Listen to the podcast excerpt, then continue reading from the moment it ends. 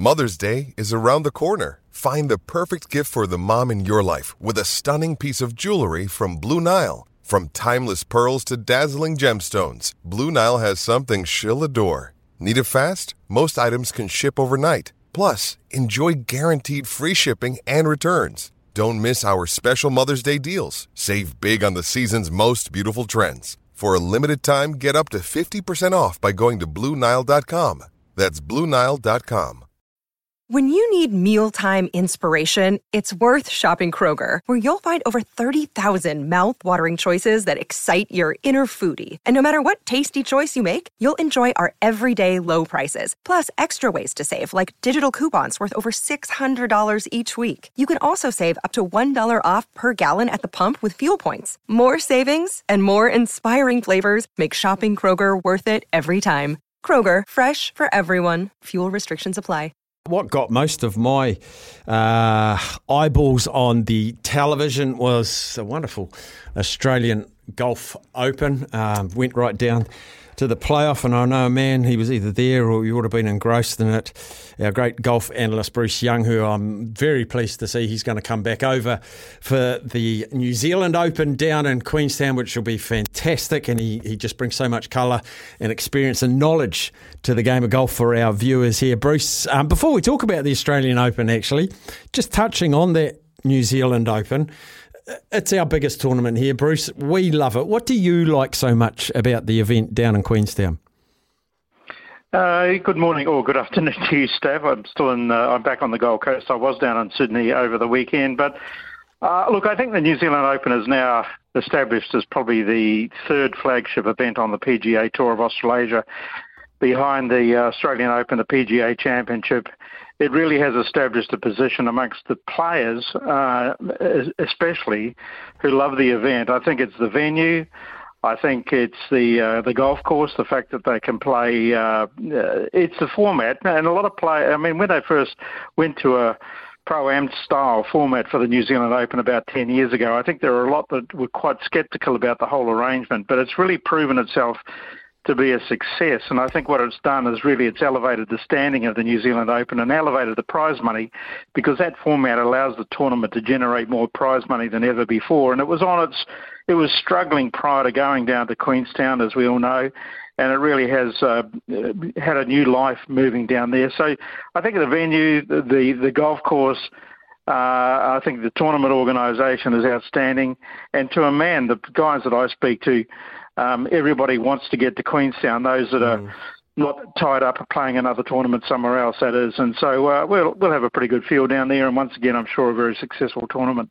Does it does it sit in the right place in the calendar, Bruce? Well, that's one of the biggest problems. Um, and you know, scheduling is a very, very difficult thing for tournament organisers, for the PGA Tour of Australasia. Just getting that balance right. Where where should it be? But I mean, given the fact that it's driven to a large extent, the commercial success of it is driven to a large extent by the corporate world now, given its pro am format, uh, I think that needs to be a consideration. You couldn't probably have it in the next couple of weeks, for example, because most of the corporate world are winding down for Christmas and thinking of other things and playing in a golf tournament. So there are a number of considerations when it comes to finding the right place in the schedule for it. But uh, I think that its success over the last few years since moving to Queenstown and having that position at the end of February, early March, tells the story of whilst we might not always get the sort of strength of fields that we had over the last couple of weeks in Australia, it's still a, an outstanding event with and, and provides plenty of interest for New Zealand golf fans. Yeah, a lot of local flavour as well. Um, mm. fan, fantastic Australian Open, which uh, two playoff holes between uh, Hoshino and Niemann. Niemann with eagle putts on both of the playoff holes, which was quite uh, incredible. Um, I think a huge, a huge feat for Niemann, given that he'd finished his regular round so long ago before he got to play the playoff. That's some mental fortitude to go on and win the playoff. Yeah, very much so. I think he's, I was just looking at his stats uh, when I was doing the piece on him overnight, and he's missed um, He's uh, he's played in three playoffs before, and I think he's lost them all. So there's probably a bit of scar tissue there in that mm. regard. But you're right. I think it was uh, 90 minutes or even more than 90 minutes, probably nearly two hours that he was waiting prior to the uh, final group finishing after his round of 66 on what was a really demanding day yesterday. It got very breezy after the last group had played about three or four holes. It started to get really windy and got increasingly strong winds throughout the course of the afternoon. And that was a demanding golf course. It's a fabulous golf course, the Australian Golf Club, a golf course that I've always really loved. And uh, for Niemann to shoot 66 in the last round and come from a fair way off the pace, uh, and with so many guys in with a chance, Adams got to the got to the lead at one stage, then took a triple bogey. Min Woo Lee has been such a standout over the last couple of weeks. He was obviously leading into the final round and looking like he was going to go on with it, but he ended up finishing a couple of shots behind. And Riki Hoshino, who had finished second to Lee up at the PGA Championship, really gave a good sight, didn't he? He's just uh, an outstanding player, and what a quality individual he is too. Uh, but he's uh, finished run, finishing runner-up on two consecutive occasions. He a D, he's a DP World Tour player in this event and the Australian PGA Championship the week before were both part of the DP World Tour. So he's made a very good start to his season. Min Woo Lee, I wanted to touch on him actually, Bruce. I love the effervescence of youth around this guy. I hope he never loses it. He's sort of an Aussie version of the Ian Poulters and the guys with a little bit of character and how he involved the fans last week. And again, um, that paid dividends trying to get him across the line. Eh, but aside of all, all of those antics and how he, how he involves the crowd, what a wonderful ball striker he is. Yeah, look, you're exactly right. I mean, it's not only the quality of the scoring that attracts a great fan base to Min Woo Lee, but it's the manner that he goes about it. He's an aggressive player. Uh, you mentioned Ian Poulter. I, I think Min Woo Lee engages and embraces people a little bit more than mm. Ian Poulter. He just seems to have gone to another level with his fan engagement over the last couple of weeks. Uh, he's and he's a great social media person. Not that that's necessarily the greatest thing in life, but he, he really does uh, work the social media process pretty well, and he's got a huge fan base there and on the golf course. And one of the things that I saw about the Australian Open yesterday, despite this desire or decision to go to a multiple um, championship at the one venue on the one week with the ladies and the disabled um, uh, players playing for the, their respective championships. Uh, when that was first uh, introduced last year, there were a lot of detractors, and I'm probably more of a traditionalist, and I probably lean a little bit the way of having separate Australian Opens. But the numbers don't lie, Staff. You couldn't help but be um, uh, taken by the amount of people that turned up to watch not only Min Woo Lee, but her sister uh, Minjee Lee was in the women's event and she got narrowly beaten herself. But most of Australia's leading players were in the field, apart from perhaps Jason Day. So I think they were all there to see their Australians' leading players playing uh, their two flagship events. And uh, and they and they weren't let down for sure. And the crowds, as I said, were simply outstanding yesterday. You talked about the women's side of the draw. I was going to mention that Ashley Buhai, the South African, did almost did everything she could to not win that thing, shooting a final round 75. She had a monster lead. Minjee Lee, she had the spinnaker up, she had the crowd behind her. That was another grandstand finish. Yeah, it was. In fact, Minjee Lee was the only player amongst the ladies' field to break 70 yesterday. She shot 69 and that allowed her to make some very quick ground on Ashley Buhai, who, as you said, shot 75. But Buhai is a, a quality player. Not only was she the defending champion uh, yesterday, but she was also she's also won the uh, AIG Women's Open Championship, the Women's British Open, if you like.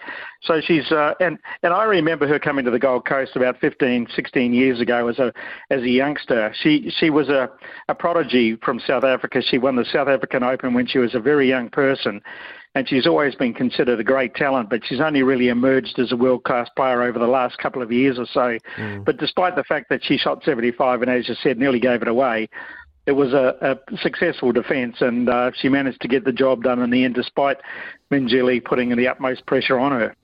Yeah, I, just tell me about the logistics of getting both these tournaments at the one venue. Um, must have been a tough thing.